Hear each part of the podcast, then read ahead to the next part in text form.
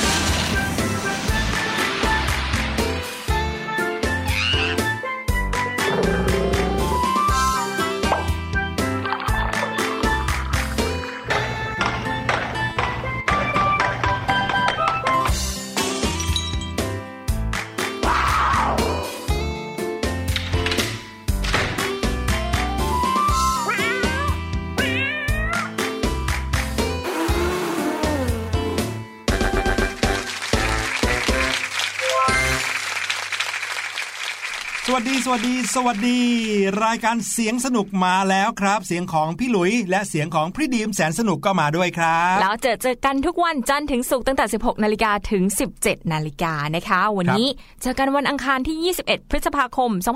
2562 ค่ะ ครับรวมไปถึงในวันอื่น ๆ ที่คนกำลังฟังแล้วย้อนหลังอยู่ตอนนี้นะครับ ก็มาเจอกันแบบนี้ได้ตลอดเวลาทุกที่ทุกเวลา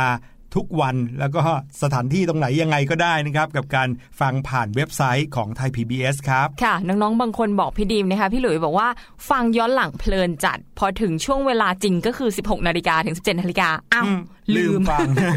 ฟังย้อนหลังอย่างเดียวนะคะ แต่ว่ายังไงก็ได้ค่ะ เอาที่น้องๆ สะดวกเลยละกันอย่างที่พี่หลุยบอก ฟังได้ทุกที่เลยที่มีอินเทอร์เน็ตนะคะ ใช่แล้วละครับ แต่ถ้าเกิดว่าใครมีเครื่องรับสัญญาณ digital radio แล้วเนี่ยนะครับเราก็ฟังกันได้สดๆนะครับบนรถหรือว่าในอ่าพื้นที่ที่มีเครื่องรับสัญญาณเนี่ยเราก็มาเจอกันแบบนี้ได้ทุกๆ วันจันทร์ถึงศุกร์นะครับ 16 ถึง 17 นาฬิกาแน่วันนี้เนี่ยนะครับพี่หลุยเนี่ยมีความสุขสุดๆ ไปเลยครับพี่ดิมทำไมคะ เพราะว่าเป็นอีกหนึ่งวันที่พี่หลุยเนี่ยกำลังจะได้รับข่าวดีครับ นี่ข่าวดีอะไรอะเงินเดือนขึ้นหรือเปล่าเอ้ยไม่ใช่ข่าวดีที่ว่าเนี่ยก็คือว่าพี่หลุยเนี่ยกำลังจะได้ต้อนรับญาติพี่หลุยที่เดินทางกลับมาจากต่างประเทศอ๋อเป็น ในในครอบครัวของเราเนี่ยนะครับหลาย ๆ ครอบครัวก็อาจจะมีคล้าย ๆ กันก็คือว่ามีญาติที่ไปใช้ชีวิตอยู่ในต่างประเทศค่ะบางคนก็ไปทำงานอื่น ๆ หรือบางคนก็ไปเปิดร้านอาหารอะไรแบบนี้เนี่ยนะครับ แต่ก็ทำให้จะต้องเออแยกย้ายกันนะครับ โดยเฉพาะอย่างยิ่งเอ่อถ้าเกิดว่าใครเนี่ยมีญาติหรือพี่น้องในวัยเด็กที่ได้เล่นกันสนุกสนานกัน แต่ว่าต้องแยกย้ายจากกันไป เพราะว่าจะต้องไปเอ่อย้ายบ้านนะครับ หรือว่าย้ายที่ย้ายประเทศไปเลยอะไรเงี้ยนะครับ ก็จะคิดถึงกันมาก พอถึงเวลาต้องกลับมาเจอกันทีหนึ่งนี่นะครับโอ้โหก็จะแบบดีใจมากๆ แล้วก็มีอะไรที่อยากทำด้วยกันเนี่ยเต็มไปหมดเลย ที่สำคัญก็คือของฝากด้วยใช่ไหมคะนั่นแหละครับอันนี้เรื่องสำคัญที่สุทำดๆไปให้เพี่หลุยดีใจและยิ้มตลอดเลยน่าจะเป็นเรื่องของของฝากมากกว่าพี่ดิมว่านะ ใช่แล้วละครับ ถึงแม้ว่าเอ่อเราจะไม่ได้อยากได้ของฝากนะครับ อันนี้ฝากบอกน้องๆไว้ก่อนนะครับว่าไม่ใช่หมายความว่าเวลาที่ใครมาจากไหนจะต้องหาของมาฝากเรานะอืมไม่ใช่อย่างนั้น แต่ว่าเมื่อไหร่ก็ตามที่เอ่อเขาเนี่ยนะครับมีของมาฝากเราก็แปลว่าเขาเนี่ยนึกถึงนะครับ แล้วก็เอ่อมีอะไรเขาก็อยากจะให้เราเหมือนกับว่าได้ดีใจในโอกาสที่นานๆทีเจอกันครับ อย่างตัวเราเองนี่นะครับก็ไม่ใช่ว่าจะต้องเป็นคนที่รอรับของฝากอย่างเดียวอืมแหมอย่างเอ่อญาติของพี่หลุยส์กำลังจะเดินทางมาจากต่างประเทศนี่นะครับพี่หลุยส์ก็ต้อง เตรียมที่จะพาเขานะครับไปเที่ยวในที่ต่างๆ หรือว่าเตรียมกิจกรรมเอาไว้ทำร่วมกัน โดยที่มีเราเนี่ยดูแลเขาอย่างเต็มที่โอ้โหาก็คือทั้งให้ทั้งรับเหมือนกันนะคะไม่ใช่ใช่บางคนเนี่ยรอรับอย่างเดียวพอเพื่อนมาจากต่างประเทศจากต่างจังหวัดนี่แบมือและเอาอะไรมาฝากเราบ้างไหนของฝากอะไรเงี้ยอืมพอรู้ว่าใครจะไปไหนไหนของฝากอันนี้อ่าอาจจะเป็นสิ่งที่ไม่ค่อยน่ารักเท่าไหร่ค่ะนะครับเรื่องของการให้เนี่ยเป็นเรื่องที่คนอื่นเขาคิดเองว่าเขาจะให้หรือไม่ให้นะครับคือคือมีบางคนนะคะที่เขามีมารยาทมากๆเขาก็มักจะถามเราก่อนที่เขาจะไปเที่ยวหรือว่า ไปทำธุระที่ไกลๆเนี่ยเขาก็จะถามเราว่าอยากได้อะไรฝากเป็นพิเศษหรือเปล่าเอออันนี้เนี่ยคือถ้าไม่สนิทจริง ๆ เนี่ยพี่ดิมว่าไม่ต้องไปขยันขยอให้เขาซื้อให้หรือว่าโอ้โหยไปหาในอินเทอร์เน็ตเลยว่าเมืองที่เขาไปเนี่ยมีอะไรเด่นอะไรขนาดนั้น ไม่ต้องไม่ต้องขนาดนั้นก็ได้ ไว้เราเก็บเงินนะแล้วหาโอกาสไปเที่ยวแล้วไปซื้อด้วยตัวเองดีกว่านะคะใช่อันเนี้ยสำคัญมากเลยครับเพราะว่าพี่หลุยส์สังเกตเห็นว่าผู้ใหญ่เนี่ยมักจะใจดีเนาะโดยเฉพาะอย่างยิ่งเนี่ยเห็นเป็นเด็กๆอย่างเราเนี่ยก็อยากจะมีนู่นมีนี่มาฝากอยู่เสมอเลย จนบางทีเราอาจจะเผลอแล้วก็ลืมนึกไปได้ว่าทุกๆ คนที่ไปไหนมาไหนเนี่ยพอกลับมาเจอเราก็ต้องมีของฝากเราอะไรเงี้ยอันนี้เนี่ยไม่ไม่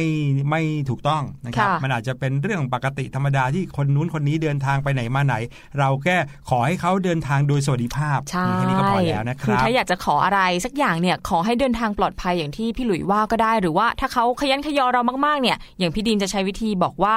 เออช่วยถ่ายรูปมาฝากเยอะๆละกัน จะได้รอดูด้วยอย่างนี้อะไรแทนแบบนี้นะครับเอาละครับแหมพูดถึงเรื่องของ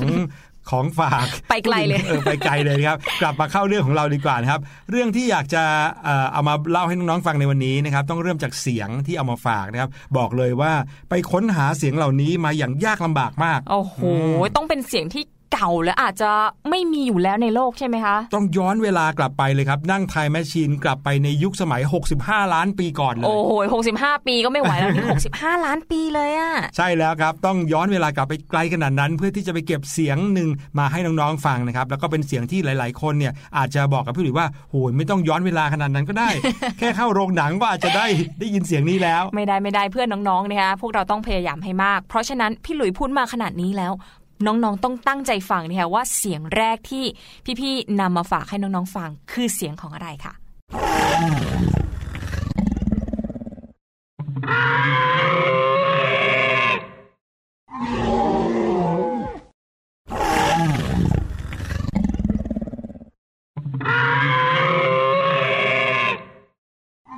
ไงฮะ บอกแล้วว่ามาจากอดีตนับล้านล้านปีโอ้นี่โห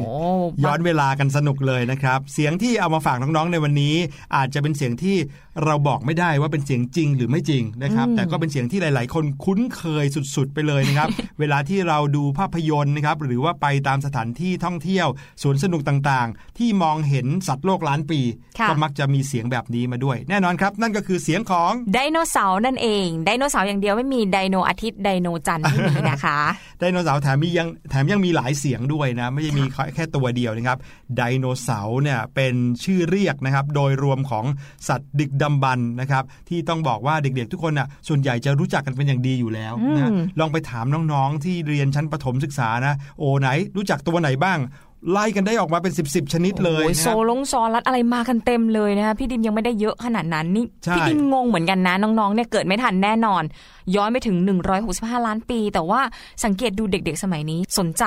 เรื่องของ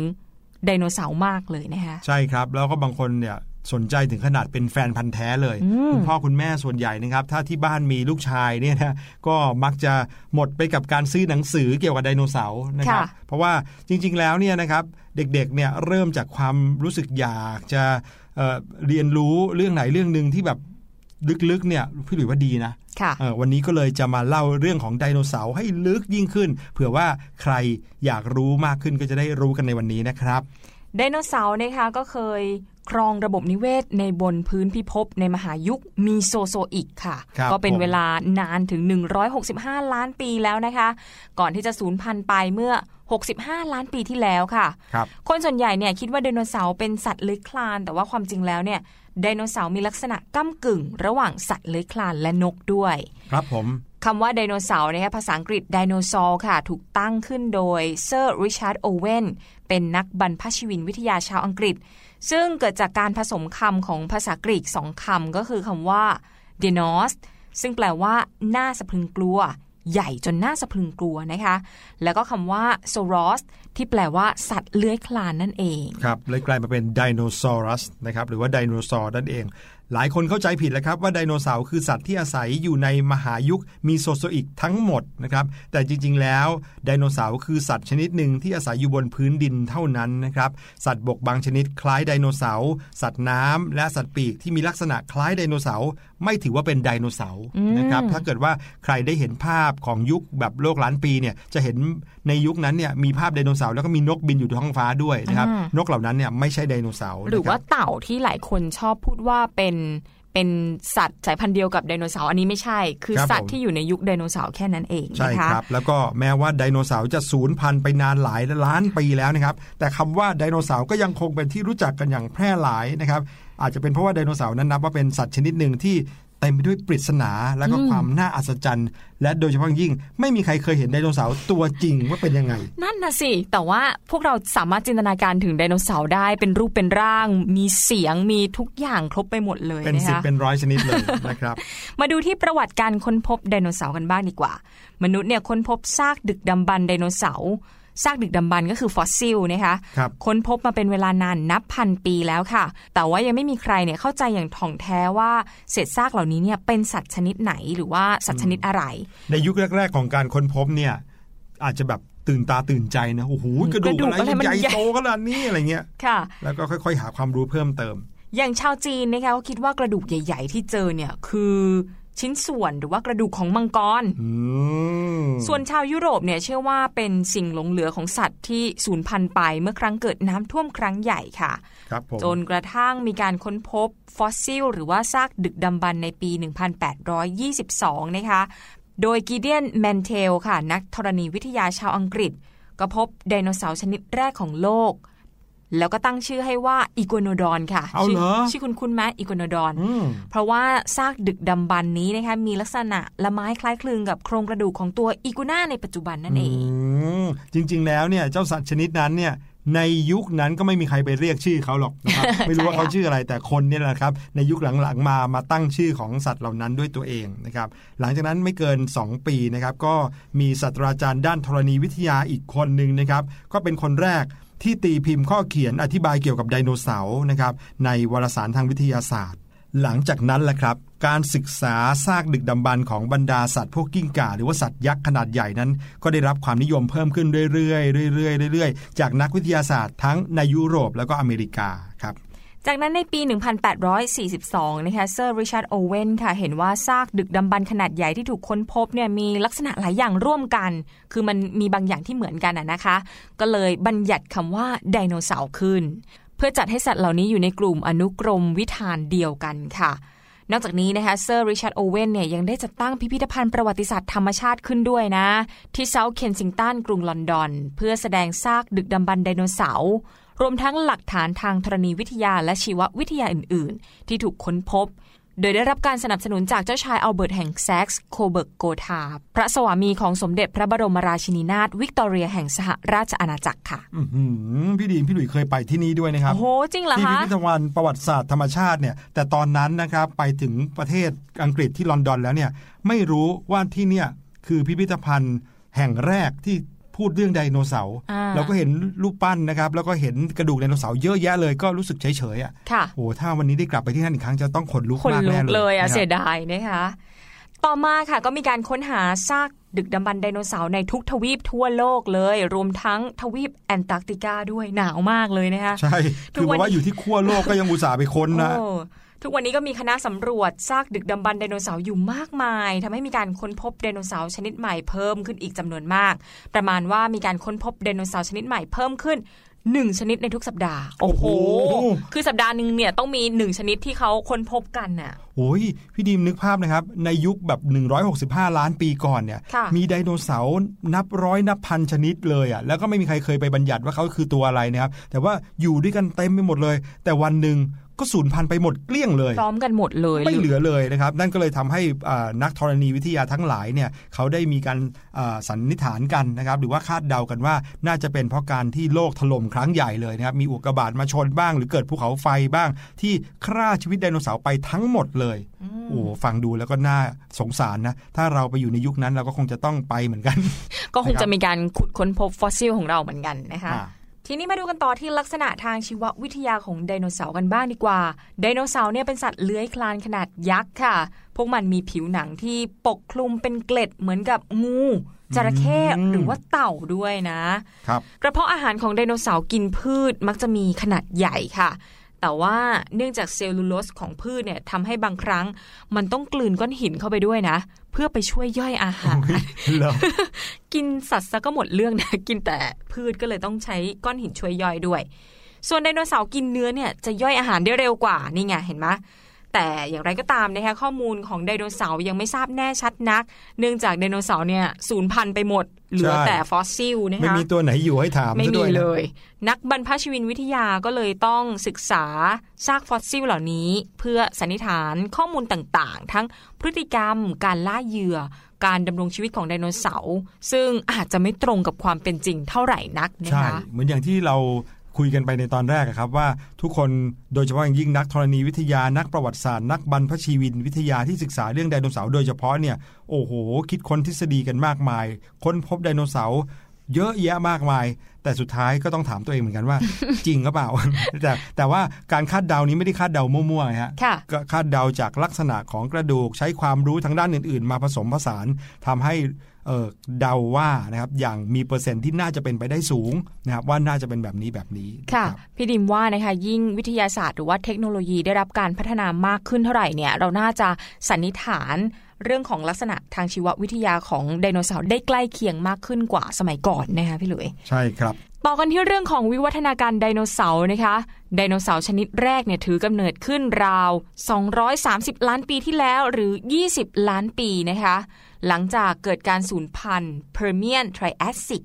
ซึ่งค่าชีวิตของสิ่งมีชีวิตบนโลกสมัยนั้นไปกว่า 90%โอ้โหอ๋อที่พี่ดีมพูดหมายความว่าก่อนหน้าจะเป็นยุคไดโนเสาร์เนี่ยมียุคก่อนหน้านั้นมาอีกนะครับซึ่งเป็นยุคของสิ่งมีชีวิตอะไรก็ไม่รู้อีกนะครับแล้วหลังจากที่ยุคนั้นเนี่ยล่มสลายไปจากการเกิดการสูญพันธุ์เนี่ยนะครับก็ถึงจะเกิดยุคไดโนเสาร์แล้วไดโนเสาร์ก็ค่อยมาสูญพันธุ์อีกทีแล้วค่อยมามีมนุษย์อืมอืม สายพันธุ์ไดโนเสาร์นะครับแพร่กระจายอย่างรวดเร็วหลังจากยุค Triassic กล่าวได้ว่าในยุคทองของไดโนเสาร์ก็คือยุคจูราสสิกก็คือยุคจูราสสิกแล้วก็ยุค Cretaceous เนี่ยทุกสิ่งมีชีวิตบนพื้นพิภพที่มีขนาดใหญ่กว่า 1 เมตร คือไดโนเสาร์ค่ะครับกระทั่งเมื่อ 65 ล้านปีที่แล้วนะคะ การสูญพันธุ์ Cretaceous Tertiary ก็ได้กวาดล้างไดโนเสาร์จนสูญพันธุ์เหลือไว้บางสายพันธุ์ที่เป็นบรรพบุรุษของนกในปัจจุบันนั่นเอง อืมนั่นก็แปลว่านกหลายชนิดนะครับ ในยุคปัจจุบันนี้อาจจะเป็นทายาทของไดโนเสาร์ก็ได้นะครับ ถ้าให้พี่หลุยเดานะพี่หลุยเดาว่านกกระจอกเทศอะพี่ดิมว่าต้องเป็นนกตัวใหญ่ๆอย่างที่พี่หลุยว่าคล้ายๆอย่างนั้นนะคะนะครับอะทีนี้มาว่ากันด้วยเรื่องของยุคของไดโนเสาร์กันบ้างดีกว่าครับอันนี้สำคัญเลยเพราะว่าจะทำให้น้องๆเนี่ยนึกภาพไดโนเสาร์ได้อย่างชัดเจนมากขึ้น ชัดเจนยิ่งกว่าที่จะรู้ว่าตัวนี้ชื่ออะไรตัวนี้ชื่ออะไรเฉยๆอีกค่ะครับเริ่มกันที่มหายุค Mesozoic นะคะ ก็คือ 65ถึง225 ล้านปี ในยุคนี้นะคะก็มี 3 ยุคด้วยกัน คือยุค Triassic ยุคจูราสสิกแล้วก็ยุค Cretaceous ค่ะ ในยุคทริอัสิกนะคะ โลกเนี่ยถูกปกคลุมด้วยป่าไม้จำนวนมาก พืชตระกูลที่ใช้สปอร์ในการขยายพันธุ์ประสบความสำเร็จ และมีวิวัฒนาการถึงขั้นสูงสุด ในป่ายุค Triassic ช่วงแรกก็มีสัตว์ใหญ่ไม่มากนักค่ะ สัตว์ปีกที่ใหญ่ที่สุดคืออะไรรู้ไหมคะพี่หลุยคืออะไรฮะแมลงปอค่ะ แต่ว่าไม่ใช่แมลงปออย่างในปัจจุบัน เป็นแมลงปอยักษ์ปีกกว้าง 2 ฟุต โอ้โห กลางแขนจนสุดเลยนะครับ ปีกกว้างใหญ่มาก2ฟุตเนี่ย แล้วก็ได้ชื่อว่าเป็นนักล่าเวหาเพียงชนิดเดียวของยุคนี้แมลงปอครับผมคิดดูสิ เนื่องจากในช่วงปลายของยุค Permian นะคะเกิดการสูญพันธุ์ครั้งใหญ่ของสิ่งมีชีวิตทำให้พวกสัตว์เลื้อยคลานกึ่งเลี้ยงลูกด้วยนมจำนวนมากสูญพันธุ์ไปค่ะ พวกที่เหลือก็ได้สืบทอดเผ่าพันธุ์มาจนถึงต้นยุค Triassic ในกลุ่มสัตว์เหล่านี้นะคะเจ้า Cynognathus เนี่ยเป็นสัตว์นักล่าที่น่าเกรงขามที่สุดในหมู่พวกมันเลย และในช่วงนี้ค่ะไดโนเสาร์ก็ถือกำเนิดขึ้น โดยพวกมันวิวัฒนาการมาจากสัตว์เลื้อยคลานที่เดินด้วยขาหลัง อย่างเจ้า Thecodont ซึ่งถือว่าเป็นบรรพบุรุษของไดโนเสาร์นะคะอืมเป็นปู่ของปู่ของปู่ของไดโนเสาร์อีกทีหนึ่งนะครับชื่อว่า Thecodontการสูญพันธุ์ครั้งใหญ่ในยุค Permian ทำให้พวกมันสามารถขยายเผ่าพันธุ์ได้อย่างมากมายในช่วงต้นยุค Triassic และกลายมาเป็นคู่แข่งของพวกสัตว์เลื้อยคลานกึ่งเลี้ยงลูกด้วยนมที่เหลือไดโนเสาร์ในยุคแรกเนี่ยเป็นพวกเดินสองขาอย่างที่บอกไปนะคะอย่างเช่น Plateosaur เป็นไดโนเสาร์กินพืชคอยาวที่เป็นบรรพบุรุษของพวก Sauropod หรือว่าเจ้า Coelophysis บรรพบุรุษของพวกกินเนื้อ นักล่าสองขาความสูง 1 เมตร การที่มันสามารถเคลื่อนไหวได้ด้วยสองขาหลังเนี่ยทำให้พวกมันมีความคล่องตัวในการล่าสูงกว่า Cynognathus หรือว่า Erythrosuchus ที่ยาวถึง 15 ฟุต ซึ่งมีกรามขนาดใหญ่และแข็งแรง นักล่าเหล่านี้นะคะได้เปรียบ Cynognathus และสัตว์เลื้อยคลานกึ่งเลี้ยงลูกด้วยนมอื่นๆทำให้พวกนี้เนี่ยต้องมีวิวัฒนาการให้มีขนาดเล็กลง เพื่อที่จะหลบหนีพวกไดโนเสาร์แล้วก็หลีกทางให้เผ่าพันธุ์ไดโนเสาร์ก้าวมาครองโลกนี้แทนในที่สุดค่ะ ยุคต่อมานะครับก็คือยุคจูราสสิกครับ ยุคนี้เป็นยุคที่ปรากฏอยู่ในภาพยนตร์นะครับ มากมายนะครับก็คือ Jurassic Park Jurassic World ต่างๆ ที่น้องๆรู้จัก ไดโนเสาร์ส่วนใหญ่ก็เกิดขึ้นในยุคนี้นะครับไดโนเสาร์เรียกว่าครอบครองโลกได้สำเร็จนะครับในตอนปลายของยุค Triassic เมื่อกี้นี้นะครับจนเมื่อเข้าสู่ยุคจูราสสิก พวกมันก็ขยายพันธุ์ไปทั่วโลกในยุคนี้นะครับผืนแผ่นดินถูกปกคลุมด้วยพืชขนาดยักษ์จำพวกสนแล้วก็เฟิร์นนะครับยังไงก็ตามก็ได้เริ่มมีพืชดอกปรากฏขึ้นเป็นครั้งแรกในช่วงกลางของยุคนี้ นับว่าเป็นจุดเริ่มของการขยายพันธุ์รูปแบบใหม่ของพวกพืช ยุคจุลศิกนี้นะครับนับได้ว่าเป็นยุคที่พวกไดโนเสาร์คอยาวนะครับตระกูลซอโรพอดแบบที่น้องๆเห็นในหนังเนี่ยขยายเผ่าพันธุ์กันอย่างกว้างขวางเลยไดโนเสาร์ขนาดยักษ์สายพันธุ์ที่รู้จักกันดีก็คือ Brachiosaurus นะครับ Diplodocus แล้วก็ Apatosaurus นะครับนอกจากนี้ก็ยังมีชนิดอื่นๆอีกมากมายเลย สัตว์ยักษ์เหล่านี้ครั้งหนึ่งเคยถูกมองว่าเป็นสัตว์ที่โง่ แล้วก็ไม่อาจป้องกันตัวจากสัตว์นักล่าได้ แต่ในปัจจุบันนี้นะครับนักโบราณคดีชีววิทยา เขาก็เชื่อใหม่แล้วครับว่า พวกมันใช้หางที่หนาหนักนั้นฟาดศัตรูที่มาจู่โจมหรือว่ามาโจมตีเขาได้ ซึ่งก็นับว่าเป็นการตอบโต้ที่น่ายำเกรงไม่น้อยเลยทีเดียวนะฮะเพราะว่าหางที่ยาวและมีน้ำหนักมากนี่เอง ที่ทำให้พวกมันต้องมีคอยาว เพื่อสร้างสมดุลของสรีระของมันนั่นเองล่ะครับโอ้โหกว่าจะมีวิวัฒนาการเรื่องคอเรื่องหางเนี่ยไดโนเสาร์ก็ล้มลุกคลุกคลานแพ้ชนิดอื่น ๆ เหมือนกันนะคะครับมาถึงอีกยุคค่ะ ยุค Cretaceous ยุค Cretaceous เนี่ยเป็นยุคที่ต่อจากยุค Jurassic นะคะสัตว์เลื้อยคลานเจริญมากในยุคนี้ที่สหรัฐอเมริกาเนี่ยมีการค้นพบสัตว์ทะเลที่เคยอาศัยอยู่ในช่วงเดียวกันกับไดโนเสาร์อย่างเช่นพวก Plesiosaur เช่น Elasmosaurus พ วกกิ้งก่าทะเล Mosasaur อย่าง Hainosaurus และ Archelon เป็นพวกเต่าอาศัยอยู่ในทะเล บนท้องฟ้าก็มีค่ะ อย่างเช่น k a c o t o r u s ซึ่งมีขนาดปีกยาวถึง 15 เมตรโอ้ยนกยักษ์บินได้ชัดๆยังไงเนี่ย ยุคนั้นเนี่ยมีเจ้าตัวนี้นะคะบินอยู่มากมายเต็มท้องฟ้าเลย ยุคนี้เป็นยุคที่ไดโนเสาร์มีการพัฒนาตัวเองอย่างมากค่ะ พวกซอริเชียนที่กินเนื้อเนี่ยมีตัวขนาดใหญ่ ได้แก่อัลเบอร์โตซอรัสไทแรนโนซอรัส มีลักษณะที่สำคัญอย่าง Tyrannosaurus เนี่ยจะมีเล็บที่ขาหลังใหญ่โต แล้วก็มีฟันแหลมยาวประมาณ 13 เซนติเมตร โอ้โห แค่ฟันนะเนี่ย 13 เซนใช้คืบจับหนึ่ง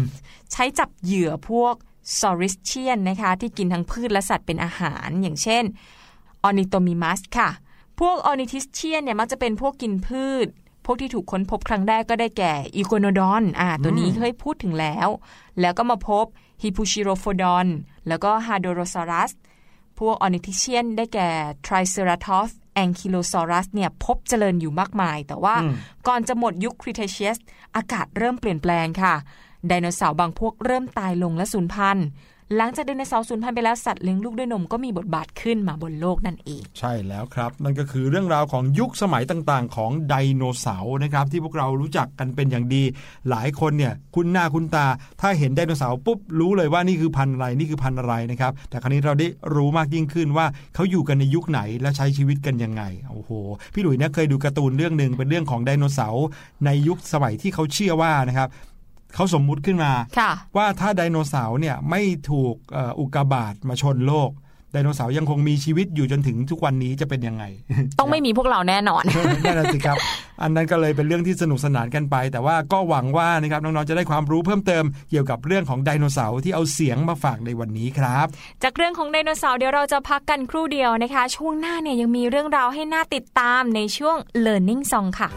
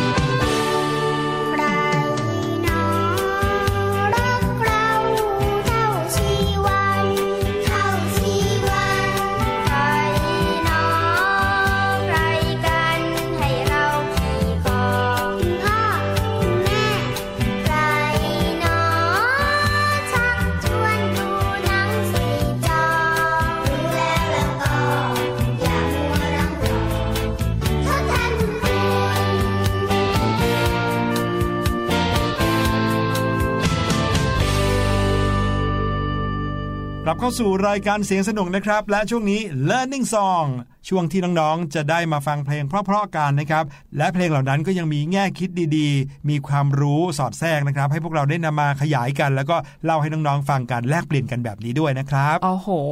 ซึ่งเพลงที่จะเปิดให้น้องๆฟังในวันนี้นะ เกี่ยวกับเรื่องของธรรมชาติอ่าครับก็โยงกับไดโนเสาร์ได้เหมือนกันนะคะแต่ว่าเป็นสิ่งที่อยู่คู่กับโลกมาเลย แล้วเราต้องรักษาให้คงอยู่ต่อไปและต้องเพิ่มจำนวนด้วย ใช่แล้วละครับ นั่นก็คือเพลงที่มีชื่อว่าปลูกต้นไม้ด่วนด่วนแค่ไหนไปฟังกันเลยครับ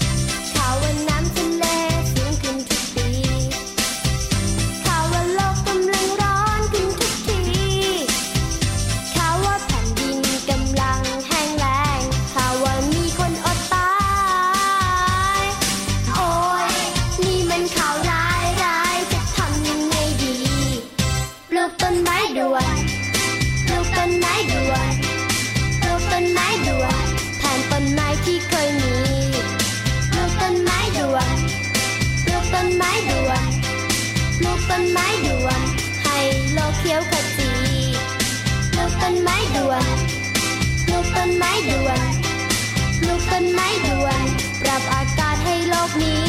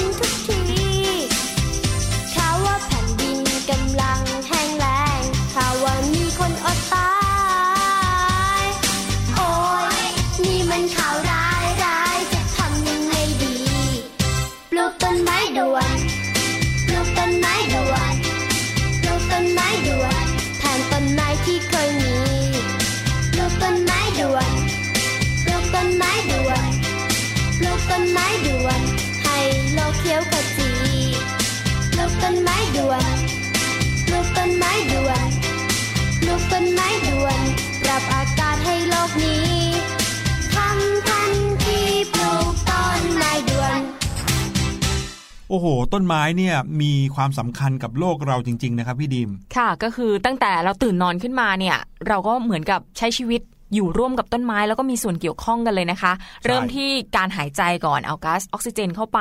ก๊าซออกซิเจนก็มาจากต้นไม้เหมือนกัน ใช่ครับ แล้วเพราะว่าต้นไม้เนี่ยเขาก็ดูดเอาก๊าซคาร์บอนไดออกไซด์ที่คนเรา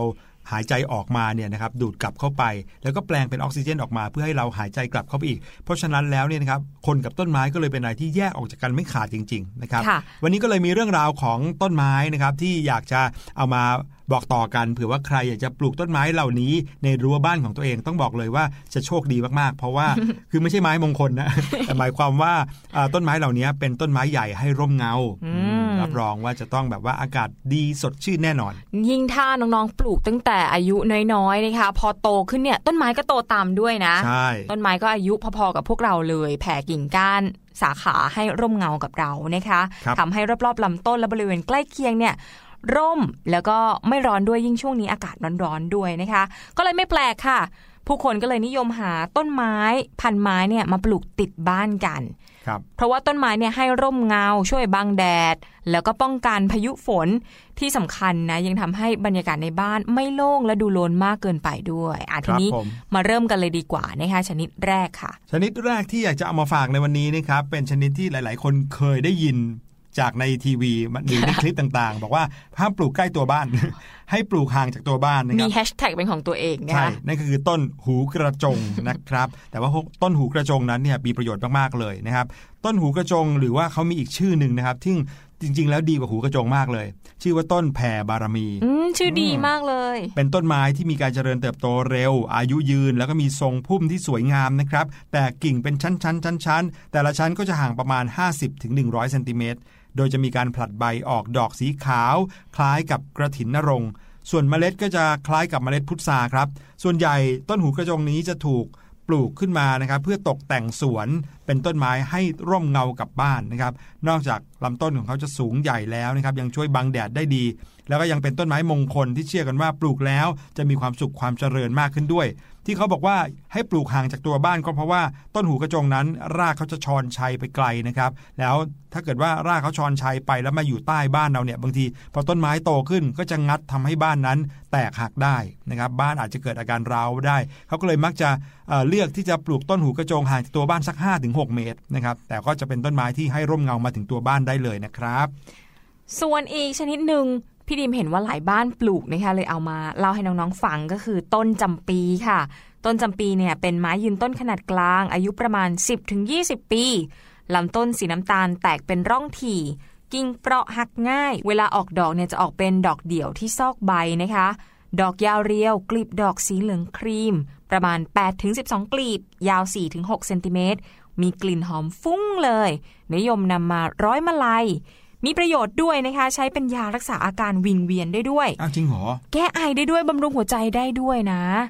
นอกจากนี้ก็ยังสามารถให้ร่มเงาได้อีก และเมื่อลมพัดโชยมาก็จะส่งกลิ่นหอมไปทั่วเลยใช่ใช่โดยเฉพาะข้างๆกลางคืนนะคะข้างๆบ้านญาติพี่หลุยปลูกต้นจำปีโอ้โห พอตกเย็นนะครับ กลับถึงบ้านเขาไปเนี่ยนะหอมหอมเลยนะครับอืมวิธีปลูกและดูแลรักษาก็ไม่ยากค่ะ นิยมปลูกช่วงปลายฤดูฝนก็อีกแป๊บหนึ่งก็ปลูกได้แล้วนะคะ เพราะว่าจะทำให้เติบโตได้ง่าย ต้นจำปีที่มีอายุ 1 ปีขึ้นไปจะเริ่มออกดอก โดยออกตามก้านหรือว่าคนใบ แล้วก็จะออกดอกมากที่สุดในช่วง 3-5 ปี ควรใส่ปุ๋ยคอกและรดน้ำวันละครั้ง หากเป็นหน้าแล้งก็เพิ่มหน่อยเป็นรดน้ำวันละสองครั้งเช้าเย็นค่ะ ครับผมต่อไปนะครับเป็นอีกต้นหนึ่งที่หลาย ๆ คนเคยเห็นแน่นอนนะครับ ก็คือต้นลีลาวดีนั่นเองนะดอกขาวๆจำได้ไหมครับ ต้นลีลาวดีนั้นนะครับมีหลากหลายสายพันธุ์ แล้วก็ออกดอกต่างสีกันไปนะครับมีตั้งแต่สีขาว สีเหลือง สีชมพู แต่ว่าที่นิยมปลูกกันมากเลยในประเทศไทยก็คือต้นลีลาวดีพันธุ์ขาวพวงครับ ซึ่งจะออกดอกสีขาวสวยงามมาก แล้วก็ส่งกลิ่นหอมเย็นๆให้ฟุ้งกระจายไปทั่วบริเวณ แล้วก็จะออกดอกดกเป็นช่อใหญ่ประมาณ 10-15 ดอกเลยทีเดียว นอกจากจะมีกลิ่นหอมแล้วก็ยังนิยมปลูกไว้เป็นต้นไม้ที่ให้ร่มเงาอีกด้วยนะครับ อันนี้ก็คือต้นลีลาวดี จริง ๆ แล้วชื่อของเขาคือต้นลั่นทมนะครับ แล้วก็เปลี่ยนชื่อมา เขาบอกว่าเพื่อความเป็นสิริมงคลนะครับ วิธีการปลูกก็คือการปลูกต้นลีลาวดีเนี่ยควรจะปลูกในดินร่วนปนทรายครับ เพราะว่าต้นลีลาวดีนั้นเป็นไม้กลางแจ้งที่ชอบแสงแดด แล้วก็ทนต่อความแห้งแล้งได้ดีด้วย แล้วก็ยังไม่ชอบน้ำมากนัก ถ้าได้รับแสงแดดก็จะทำให้ออกดอกได้ดีขึ้น บางต้นถ้าไม่ได้รับแสงแดดเลยก็จะไม่ยอมออกดอกครับ การรดน้ำก็ควรรดน้ำประมาณสัปดาห์ละสองครั้ง ซึ่งต้นลีลาวดีพันธุ์ขาวพวงก็จะมีดอกสวยๆ ให้เห็นได้ตลอดทั้งปีกันเลย ถ้าใครได้ผ่านบ้านที่เขาปลูกต้นลีลาวดี เราจะเห็น กลีบดอกเนี่ยโอ้โหร่วงลงมาที่พื้นเยอะแยะนะครับ อีกต้นหนึ่งนะคะ เชื่อว่าน่าจะมีเกือบทุกบ้านอืมถ้ามีพื้นที่หน่อยก็คือต้นมะม่วงนั่นเอง อ๋อ ต้นมะม่วงเป็นต้นไม้ให้ร่มเงาเหมือนกันเหรอฮะ เหมือนกันค่ะ ก็ถือว่าเป็นต้นไม้ยืนต้นขนาดกลางที่นิยมปลูกเอาไว้ในบ้านนะคะ แถมผลเนี่ยกินได้ด้วยนะ ใช่ ซึ่งมะม่วงที่นิยมปลูกก็คือ เขียวเสวย โชคอนันต์ มันทวายฟ้าลั่นค่ะครับผมต้นมะม่วงเนี่ยก็ถือว่าเป็นไม้มงคลด้วยนะคะ มีมาตั้งแต่พุทธกาลเลย เชื่อกันว่าปลูกมะม่วงเอาไว้ในบ้านจะทำให้คนในบ้านมีความร่ำรวยมากขึ้น แน่นอนแง่สิคลารับเก็บมะม่วงไปขายไงใช่เพราะว่าถ้าเกิดว่าบ้านไหนเจอมะม่วงที่ออกลูกดกๆนะโอ้โห เหมือนได้เหมือนถูกหวยเลยนะครับเพราะว่านอกจากจะเก็บไปขายได้แล้วนะครับ ก็ยังเอาไปแบ่งเพื่อนบ้านได้ด้วยแหมเพื่อนบ้านก็ต้องรักเรามากขึ้นใช่ไหมครับแหมมีอะไรดีๆ ก็เอาไปแบ่งปันกันได้เพื่อนเพิ่มขึ้นอีกต่างหากมีแต่เรื่องดีอืมช่วงนี้นะคะที่สังเกตเห็นบ่อยตามท้องตลาดก็คือของโปรดพี่ดีมเลยพี่หลุยมะม่วงกวนค่ะ ที่เป็นแผ่นๆๆพี่หลุยเคยกินไหมอ๋อใช่ใช่ ช่วงนี้นะคะมะม่วงออกดกมาก คนโบราณก็นิยมนำมาทำเป็นมะม่วงกวนเพื่อที่จะเก็บไว้รับประทานได้นานๆใช่นะเป็นคะการทานหนอมอาหารวิธีหนึ่งนะครับค่ะ มาดูวิธีปลูกและวิธีดูแลรักษามะม่วงกันบ้าง ตามความเชื่อนะคะมีความเชื่อด้วยนะการปลูกมะม่วงเนี่ยต้องปลูกไว้ที่ทิศใต้เพื่อความเป็นสิริมงคลค่ะ แล้วก็ควรปลูกในหน้าฝนด้วย เนื่องจากจะเจริญเติบโตได้ดี ควรปลูกกลางแจ้งในดินที่อุดมสมบูรณ์ หากต้องการขยายพันธุ์ก็สามารถทำได้ด้วยการเพาะเมล็ดหรือว่าตอนกิ่ง แล้วก็จะออกผลในช่วงฤดูร้อน แต่ว่าควรปลูกให้ห่างจากรั้วบ้านและตัวบ้าน เนื่องจาก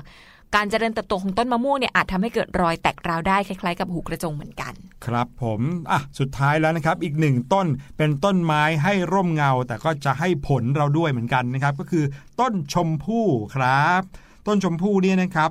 เป็นต้นไม้ที่หลายบ้านนิยมปลูกนะครับ เพราะว่าเป็นต้นที่ใหญ่มาก เป็นต้นไม้ให้ร่มเงาได้ เป็นไม้ยืนต้นขนาดกลาง ทรงพุ่มเตี้ยนะครับ มีดอกบานเป็นฝอยคล้ายกับดอกกระถิน มีผลที่รับประทานได้อร่อยด้วยนะครับ แต่ก็มีข้อเสียนิดนึงก็คือดอกนะเขาดอกของเขาเนี่ยจะร่วงเยอะสักนิดหนึ่งทำให้ต้องหมั่นเก็บกวาดที่นิยมปลูกกันก็คือชมพู่มะเหมี่ยวนะครับ ซึ่งมีเกสรสีแดง ชมพูดูสวยงามทีเดียว แล้วก็ผลของเขาก็หวานอมเปรี้ยวด้วยอืม ถือว่าเป็นอีกหนึ่งผลไม้ที่พี่หลุยชอบมากๆนะครับวิธีการปลูกต้นชมพู่ก็คือ ต้นชมพู่นั้นเป็นไม้ที่ชอบน้ำครับเลยสามารถที่จะให้น้ำบ่อยได้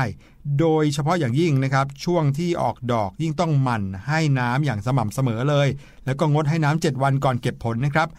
ทั้งนี้ก็ควรจะใส่ปุ๋ยตามสูตรนะครับได้บางครั้ง แต่ก็ก่อนใส่ปุ๋ยควรจะรดน้ำก่อนเพื่อให้รากดูดซึมได้ดีขึ้น ขยายพันธุ์ได้ด้วยการเพาะเมล็ดนะครับสำหรับต้นชมพู่ครับอือหือวันนี้นะคะมีตั้ง 5 ชนิดที่นำมาฝากกัน แต่เชื่คอรับว่าน้องๆเนี่ยอาจจะมีต้นไม้ในบ้านที่แปลกหรือว่าอืมอืม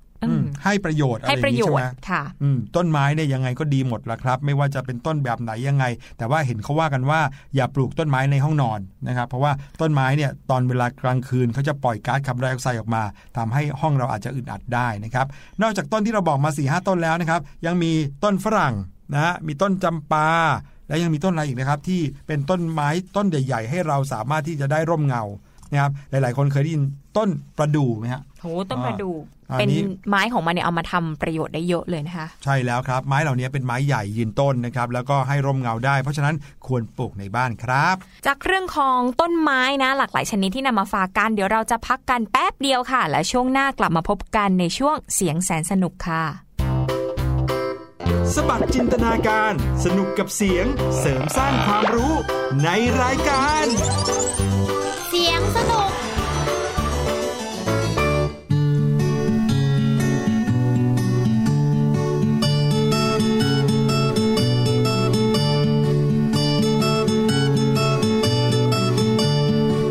ในเช้าจำใสวันหนึ่ง ซึ่งเป็นวันน้ำนอง ลุงหมูก็อยากจะลอง อยากจะลองเล่นโคลน แต่แล้วก็ต้องกันเท้าพยาใช้เข้าเท้ามัน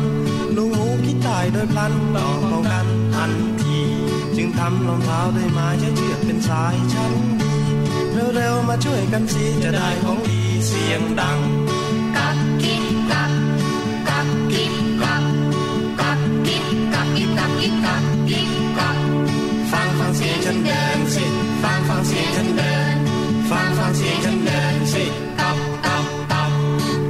เสียงฉันเดินสิฟังฟังเสียงฉันเดินฟังฟังเสียงฉันเดินสิ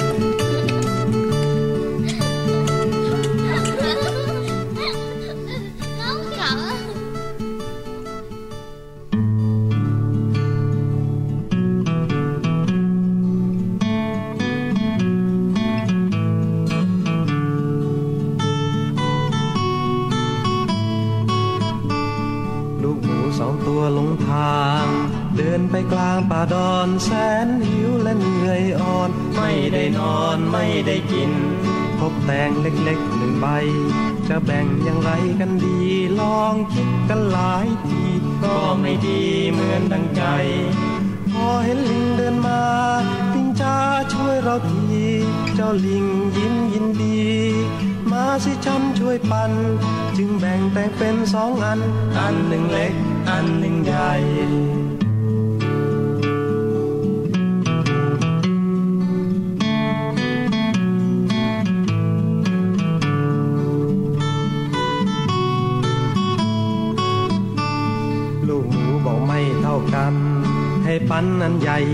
นฝ่ายลิงก็แสนคนกัดเสียจนเล็กกว่าอีกอัน เจ้าลิงกินไปกินมา จนกว่าจะเหลือเท่ากัน กว่าลูกหมูจะรู้ทัน เหลือสองอันชิ้นเล็กนิดเดียว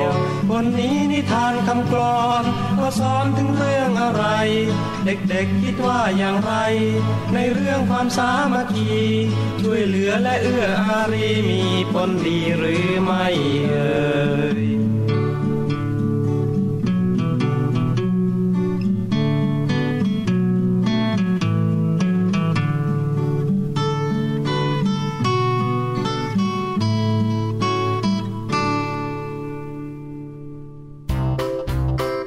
สบัดจินตนาการ สนุกกับเสียง เสริมสร้างความรู้ในรายการ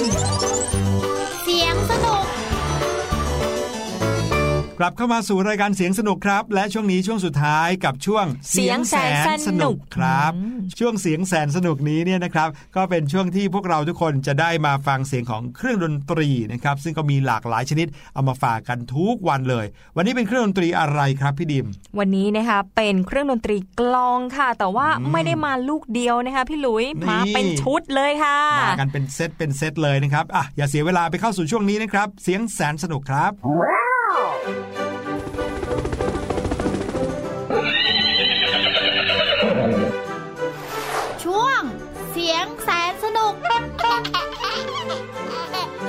อย่างที่แอบเฉลยไปตั้งแต่ต้นช่วงเลยนะครับ ว่าวันนี้จะเป็นเสียงของเครื่องดนตรีชนิดการตีนะครับซึ่งก็คือกลองนั่นเอง กลองนี่นะครับหลาย ๆ คนเนี่ยชอบมากเลยนะครับพี่ดีมค่ะอืมโดยเฉพาะอย่างยิ่งอย่างเด็กผู้ชายนี่ครับตอนสมัยที่พี่หลุยเด็ก ๆ เนี่ยก็ชอบกลองสุด ๆ เลย ไม่ได้หมายถึงเครื่องดนตรีกลองนะอ้าวหมายถึงว่าถ้ามีอะไรอยู่ในมือเนี่ยฟาดหมดเลย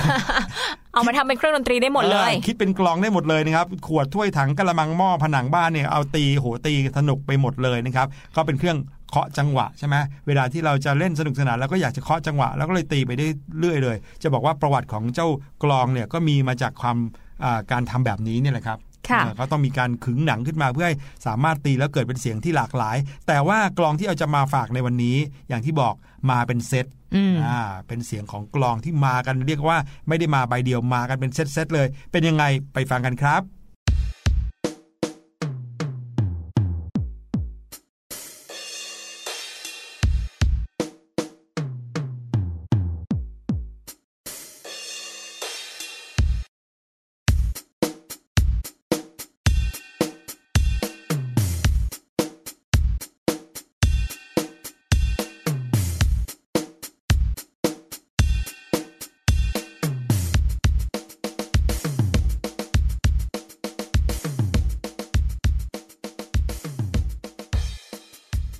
มันไหมอืมฟังแล้วว่าตึกเจ้าตึกคือหัวต้องโยกหรือว่าเท้าเนี่ยก็ต้องแบบกระดกตามเลยนะคะทำงานพร้อมกันหลายส่วนนะครับ มือสองข้างบางทีก็ต้องทำงานแยกกัน ขาสองข้างแยกกันโอ้แถมยังมีคนการพลิกหัวหูอะไรเยคอะนแยะไปตีหมดกลองนี้ใช้ทักษะเยอะมากเลยนะคะครับผมที่ที่น้องๆได้ยินกันเมื่อกี้นี้ก็คือเสียงของเครื่องดนตรีที่เรียกว่ากลองชุดครับค่ะ กลองชุดเนี่ยเป็นเครื่องดนตรีประเภทตีกระทบค่ะ ประกอบด้วยตัวกลองและฉาบจำนวนหลายใบ และใช้ไม้กลองเพื่อตีควบคุมจังหวะครับกลองชุดเป็นเครื่องดนตรีที่มีเสียงหนักแน่น สามารถเพิ่มพลังให้กับบทเพลงได้หลากหลายแนวนะคะ อย่างเช่นใช่ร็อกนี่มาเลยนึกถึงกลองชุดก็ต้องร็อกเลย บลูส์ก็ได้ป๊อปก็ได้ดิสโก้ก็ได้แจ๊สก็ได้นะคะอืมกลองชุดก็ถือว่าเป็นหนึ่งในเครื่องดนตรีที่ได้รับความนิยมไปทั่วโลกเลย เอาละถ้างั้นเรามารู้จักกับกลองชุดให้มากยิ่งขึ้นอีกสักนิดหนึ่งนะครับหนึ่งเลยนะครับกลองชุดนั้นจะต้องมีกลองเล็กตรงหน้าหรือว่า snare drum นะครับกลองแต๊กนั่นเอง snare drum นั้นนะครับจะมีแผงลวด ขึงรัดผ่านผิวหน้ากลองด้านล่าง เพื่อให้เกิดเสียงกรอบๆแกรกๆแต๊กๆข้างล่างนะครับฟังแล้วจะแต๊กๆหน่อยนะครับตัวกลองก็ทำด้วยไม้หรือว่าโลหะ แล้วก็สามารถรัดให้หนังตึงด้วยขอบไม้ด้านบนและด้านล่าง สามารถปลดสาย snare เพื่อให้เกิดเสียงทุ้มดังตุ้มๆได้ไอ้สาย snare ก็คือสายขึงลวดที่บอกเมื่อกี้เนี่ยนะครับที่ขึงด้านล่างของกลอง แล้วก็ตีกลองเล็กด้วยไม้ นิยมใช้ กลองชนิดนี้ทั้งในวงดุริยางค์และก็วงดนตรี มักจะถูกตีในจังหวะที่ 2 และ 4 ของทุกๆ 1 ห้องของเพลงนั้นๆ เช่น ตึกโต๊ะตึกตึกตึกโต๊ะตึกโต๊ะตึกตึกตึกโต๊ะเนี่ยครับคือจังหวะที่ 2 และ 4 ที่บอกนะครับ ต่อไปกลองทอมครับผมกลองทอมหรือว่า tenor drum นะคะมีขนาดใหญ่กว่า snare drum เป็นกลองชนิดที่สร้างขึ้น โดยไม่ใช้สาย snare ค่ะ โดยทั่วไปบรรเลงในหมวดกลอง ใช้ไม้ชนิดหัวไม้หุ้มสักหลาด มักจะถูกใช้ในการตีลูกส่ง และช่วยในการโซโล่ของกลองด้วยเท่มากเลยนะครับนั่นก็คือกลองทอมที่บอกนะครับอีกอันหนึงคือกลองใหญ่ครับ อันนี้ที่ใช้ตีเนี่ยจะไม่ใช่มือแล้วแต่จะเป็นเท้านะครับ เท้าเราจะใช้การเหยียบนะครับแต่ไม่ได้เหยียบกลองนะเหยียบไปบนสิ่งที่เรียกว่ากระเดื่องนะครับ กระเดื่องนั้นจะมีไม้กลองติดอยู่ที่ปลายกระเดื่อง เมื่อเราเหยียบกระเดื่อง ไม้กลองนั้นก็จะไปตีกับกลองใหญ่ที่อยู่ที่เท้า ส่วนใหญ่จะเป็นเท้าข้างซ้ายข้างขวาของเรานะครับ กลองใหญ่หรือว่ากลองเบสนั้นเป็นกลองที่มีขนาดใหญ่ที่สุดครับ ประกอบด้วยตัวกลองที่ทำด้วยไม้ และมีหนังกลองทั้งสองด้านเลย เสียงที่เกิดจากการตีกลองก็จะไม่ตรงกับระดับเสียงที่กำหนดไว้ในตัวโน้ตอะไรเลยนะครับเพราะว่าจะเป็นเสียงแค่ตึบตึบตึบเฉยๆนะครับแล้วก็ส่วนใหญ่ที่พี่หลุยเคยเห็นนะเขาจะเอาหมอนหรือเอาอ่าอะไรที่เป็นเหมือนกับนุ่นใหญ่ๆนี่นะครับไปวางไว้ในกลองใหญ่กลองทอมอันนี้ เพื่อที่ให้เสียงมันแน่น ๆ ไม่ใช่เสียงมันกังวานกังวานนะครับ อีกอย่างหนึ่งในกลองชุดนะคะก็คือฉาบค่ะ เป็นฉาบที่มีขนาดใหญ่เล็กน้อย ใช้ตีเพื่ออัดพลังความหนักแน่นให้กับลูกทรงตึ้งตึ้งตึ้งอ่าแบบนี้นั่นเองแล้วก็เป็นการโซโล่ของกลองเพื่อเป็นการสร้างสีสันให้กับตัวเพลง ส่วนใหญ่นะคะใช้ในการควบคุมจังหวะให้กับเพลง ไม่ว่าจะเป็นเพลงแนวใดก็ตามส่วนการตีฉาบหรือว่าซิมบอลส์นี้นะครับก็เป็นการตีลงไปหนึ่งครั้งนะครับ เรียกได้ว่าตีตอนส่งอะเหมือนอย่างที่พี่หลุยทำเสียงเมื่อกี้นะครับ ตึ้งตึ้งตึ้ง ตึ้งไอ้ตรงนี้เนี่ยแหละครับคือเสียงของฉาบซิมบอลส์นี่เองนะครับ นอกจากฉาบซิมบอลแล้วก็ยังมีฉาบอีกชนิดหนึ่งที่อยู่ที่เท้าข้างซ้ายของคนตีกลองชุดนะครับก็คือฉาบไฮแฮทนะครับอันนี้เป็นเสียงสิบสิบสิบสิบซึ่งการตีกันแบบนี้เนี่ยนะครับก็จะเป็นการเอ่อใช้เท้าเนี่ยเหยียบ กระเดื่องเหมือนกัน ซึ่งกระเดื่องเนี้ยจะดึงฉาบ 2 อันให้ลงมาประกบกันแชบแชบแชบแบบนี้นะครับ ก็ถือเป็นฉาบที่ขนาดเล็กกว่าซิมบอลส์นะครับ เรียกว่าเป็นฉาบขนาดกลาง 2 ใบนะครับที่อยู่ในแนวเดียวกัน สามารถทำให้อ้าออกหรือว่าประกบเข้ากันก็ได้ด้วยการใช้เท้าเหยียบอย่างที่บอกเมื่อกี้นะครับเสียงรวมของกลองเนี่ยก็จะออกมาเป็นอย่างที่เราได้ยินเมื่อกี้นี้นะครับเหมือนตอนเริ่มต้น เดี๋ยวเราไปฟังกันอีกรอบหนึ่งนะครับกับเสียงของกลองชุดครับ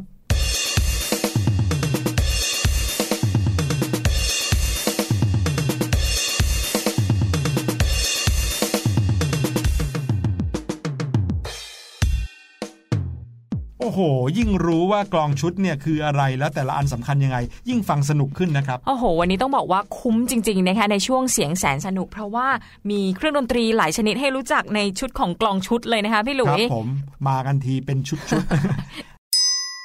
ค่ะๆนั่นก็คือสิ่งที่นำมาฝากกันในวันนี้กับรายการเสียงสนุกครับ น้องๆ พบกับพี่ๆได้ใหม่วันพรุ่งนี้นะคะวันพุธสำหรับวันนี้รายการเสียงสนุกพี่หลุยและพี่ดีมลาน้องๆไปก่อน สวัสดีค่ะ สวัสดีครับ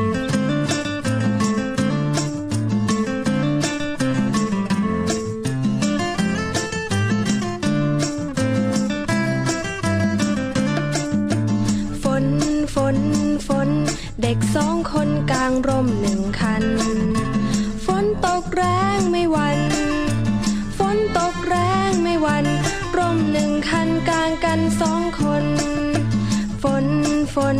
ฝน เด็กสามคนกลางร่มหนึ่งคัน ฝนตกแรงไม่วัน ฝนตกแรงไม่วัน ร่มหนึ่งคันกลางกันสามคน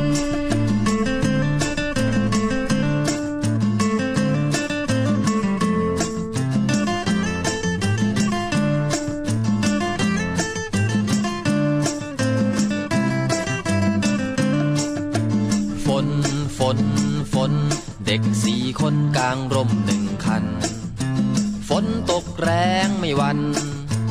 ฝนตกแรงไม่วัน ร่มหนึ่งคันกลางกันสี่คน เอ้า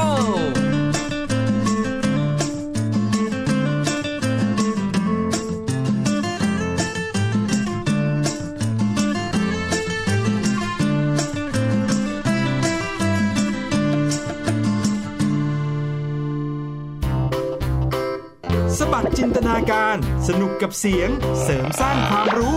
ในรายการ